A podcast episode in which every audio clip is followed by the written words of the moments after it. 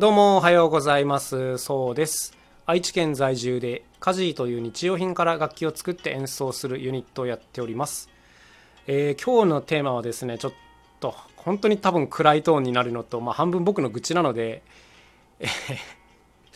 まああの元気な時に聞いていただければと思うんですけどもまあまあ悲しかった話なんですね。ででも原因は僕にもあってすごい今回はもう自戒を込めてもう二度とこんなことは繰り返さないというそういうふうにま強く思ってるのでまあ反省を込めたトークということになります。はい。じゃあ行ってみますね。もう本当に今これがっかりしながら話をしてるんですけども、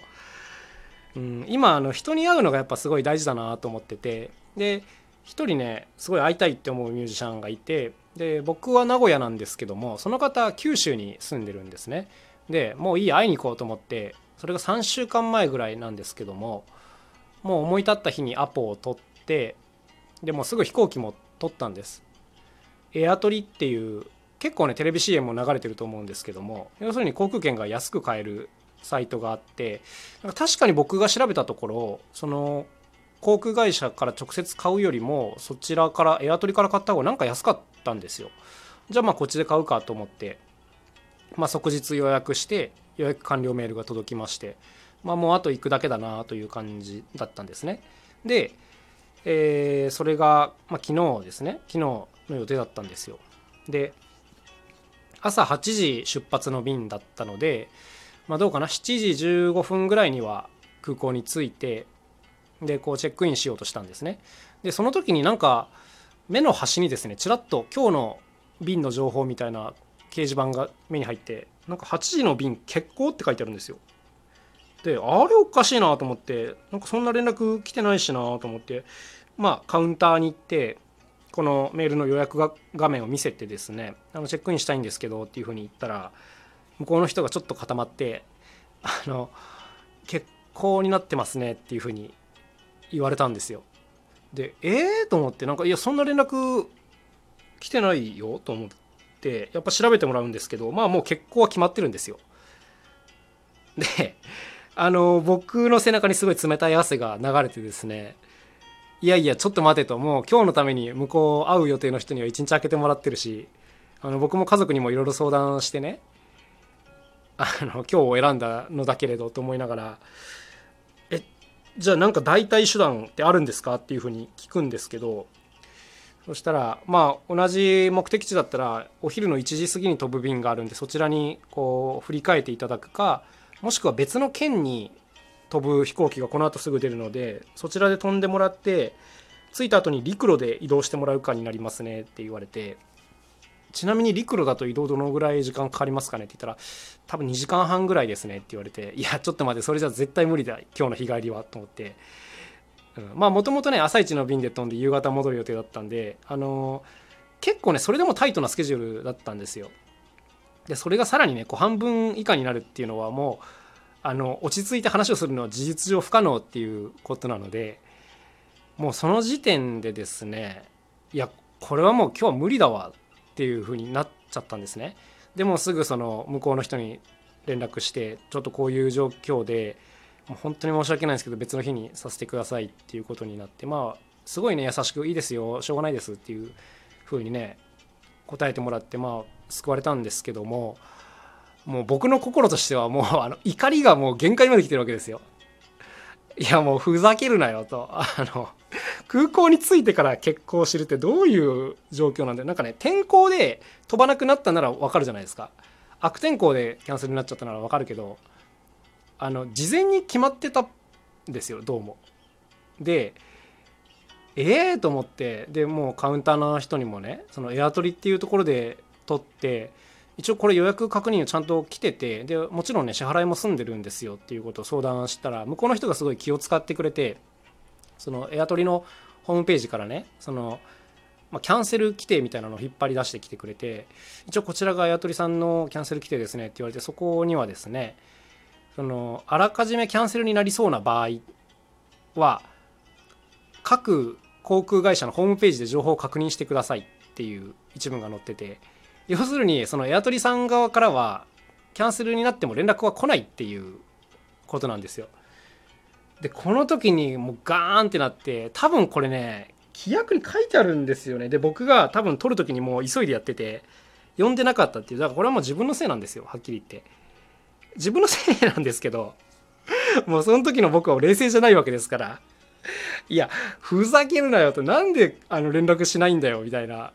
風に思っちゃっててもうねでも自分が悪いって分かってるんでもうどこにもこの怒りのやり場がなくてですね。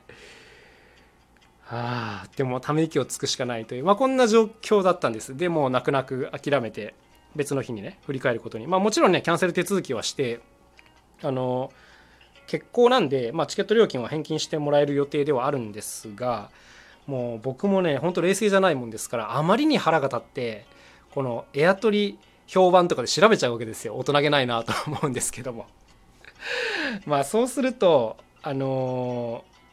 僕みたいにねその当日キャンセルしたみたいな人は少ないと思います。やっぱりちゃんと規約読んでればそれは気をつけてた部分だったと思うので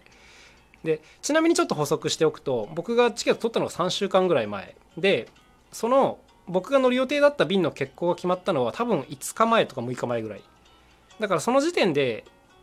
あの航空会社のホームページをチェックしてればまあ気づけたという感じですね。うん。うんって感じなんですよ。あの。そう。まあこれは僕が悪いんだけれどこれ気づけたんかなみたいなところもちょっとありますよね。あの。そうそうそう。でねそのまあ話を戻してエアトリの評判とか調べるとキャンセル申し込みをしたんだけど全然返金3ヶ月経っても返金されないみたいな評判とか結構出てきちゃってもう今また改めてちょっとげんなりしているところです。だからまあ教訓としてはですねやっぱりその飛行機に限らず何でもそうですけども、まあ、キャンセルになってしまった場合にちゃんと連絡をくれるのかっていうここは確認しといた方がいいっていうお話ですね。僕の頭の中にはあのー、こういった連絡はもらえるものだと思い込んでたところがあって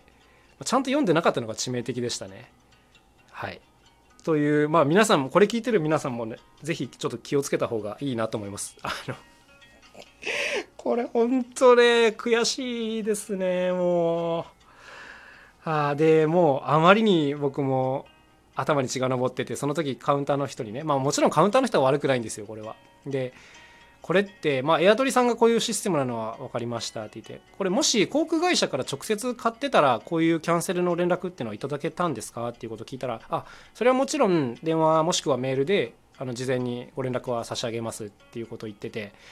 もうその時僕はですねあもうじゃあこういう代理店使わんとこって思いました。あの直接買った方がまあちょっとね高いんですけどあの当然こういった最悪の事態は避けられるので、まあ、今後はねあのそういったリスク管理も含めてあの直接買おうと思ったそんな次第でございました。もう本当に悲しかったですね。うんなんか過去にもいろんな飛行機乗ったんですけどまあねその天候で飛ばなかったとか遅れるっていうことはまあ全然よくあることなんでまあそんなことが起こってもね別に気持ちはそんな波立たなかったと思うんですけどなんかこう空港行ってから結婚を知るっていうのはちょっと人生で初めての経験だったので、まあ、ちょっと軽くパニックになりましたね。あのうーん悲しかったです。はい。ということで、まあ、あの、エアトリで働いてる方がいたらちょっと申し訳ないんですけど、連絡は多分した方がいいんじゃないかと思いました。僕はちょっともう二度と多分使わないだろうなという、そんな次第でございます。というわけですいません、今回はちょっと愚痴会になってしまって、ね、ちょっと嫌な気分になった方もいらっしゃったら申し訳ないんですけども、まあ、教訓として覚えておくといいのかっていう、そんなところでございました。僕、このコロナになって、一番ダメージを受けたかもしれないです、今回のことが。うん。あの、まあ予想できてないことにね当たるとやっぱ人間ショックを受けるんだなっていうそんな感じです。はい、あとちゃんと規約は読まないとなと。でも規約もめんどくさすぎますよね読むの。今後も規約読むんだろうかっていうのはちょっとあるんですけどうんはいやり場のない怒り会でございました。はい ということでまあまあせっかくねでもこうやって事務所に来てこれから作業できるんでまあこの時間を無駄にしないように頑張って今日もなんか作りたいなと思います。それでは皆さん楽しい一日を過ごしてください。また明日、さようなら。カジノそうでした。